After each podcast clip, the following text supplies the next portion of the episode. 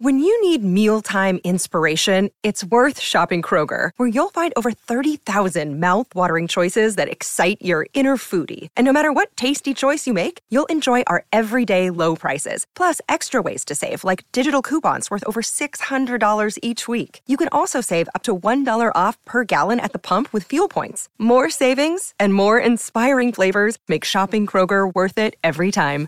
Kroger, fresh for everyone. Fuel restrictions apply. This episode is brought to you by Reese's Peanut Butter Cups. In breaking news, leading scientists worldwide are conducting experiments to determine if Reese's Peanut Butter Cups are the perfect combination of peanut butter and chocolate. However, it appears the study was inconclusive, as the scientists couldn't help but eat all the Reese's. Because when you want something sweet, you can't do better than Reese's. Find Reese's now at a store near you. I'm Sandra, and I'm just the professional your small business was looking for. But you didn't hire me because you didn't use LinkedIn jobs. LinkedIn has professionals you can't find anywhere else, including those who aren't actively looking for a new job but might be open to the perfect role, like me. In a given month, over 70% of LinkedIn users don't visit other leading job sites. So if you're not looking on LinkedIn, you'll miss out on great candidates like Sandra. Start hiring professionals like a professional. Post your free job on linkedin.com/people today. È fuori Pacchi finalmente, lo aspettavamo perché insomma è, è da quel freestyle che fece molto molto interessante che siamo qui a domandarci chissà cosa, cosa ci riserverà.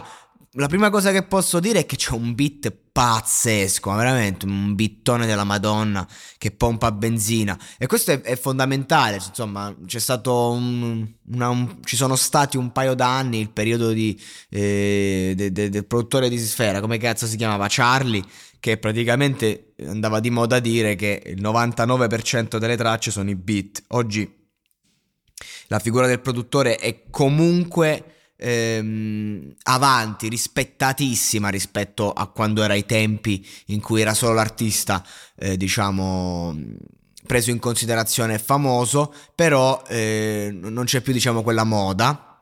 Perché comunque è anche vero che ha voglia fa i beat della Madonna adesso, eh, cioè, ma è sempre stato così, però si ha maggior, maggiormente la percezione di quanto è importante che un artista sappia essere nuovo e sappia dire le cose giuste. Pachi fondamentalmente resta nel suo mood, cioè raccontare diciamo um, una, una, una, visione di strada, giustamente, e va bene così.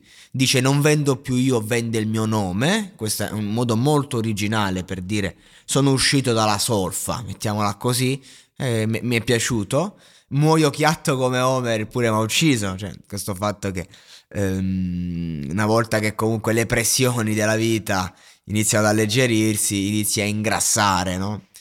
E, um, mi è piaciuta anche la rima: ho più di 100 amici dentro al carcere, gli altri fuori sembra che vogliono entrarci. Mi è piaciuta un sacco perché è esattamente così.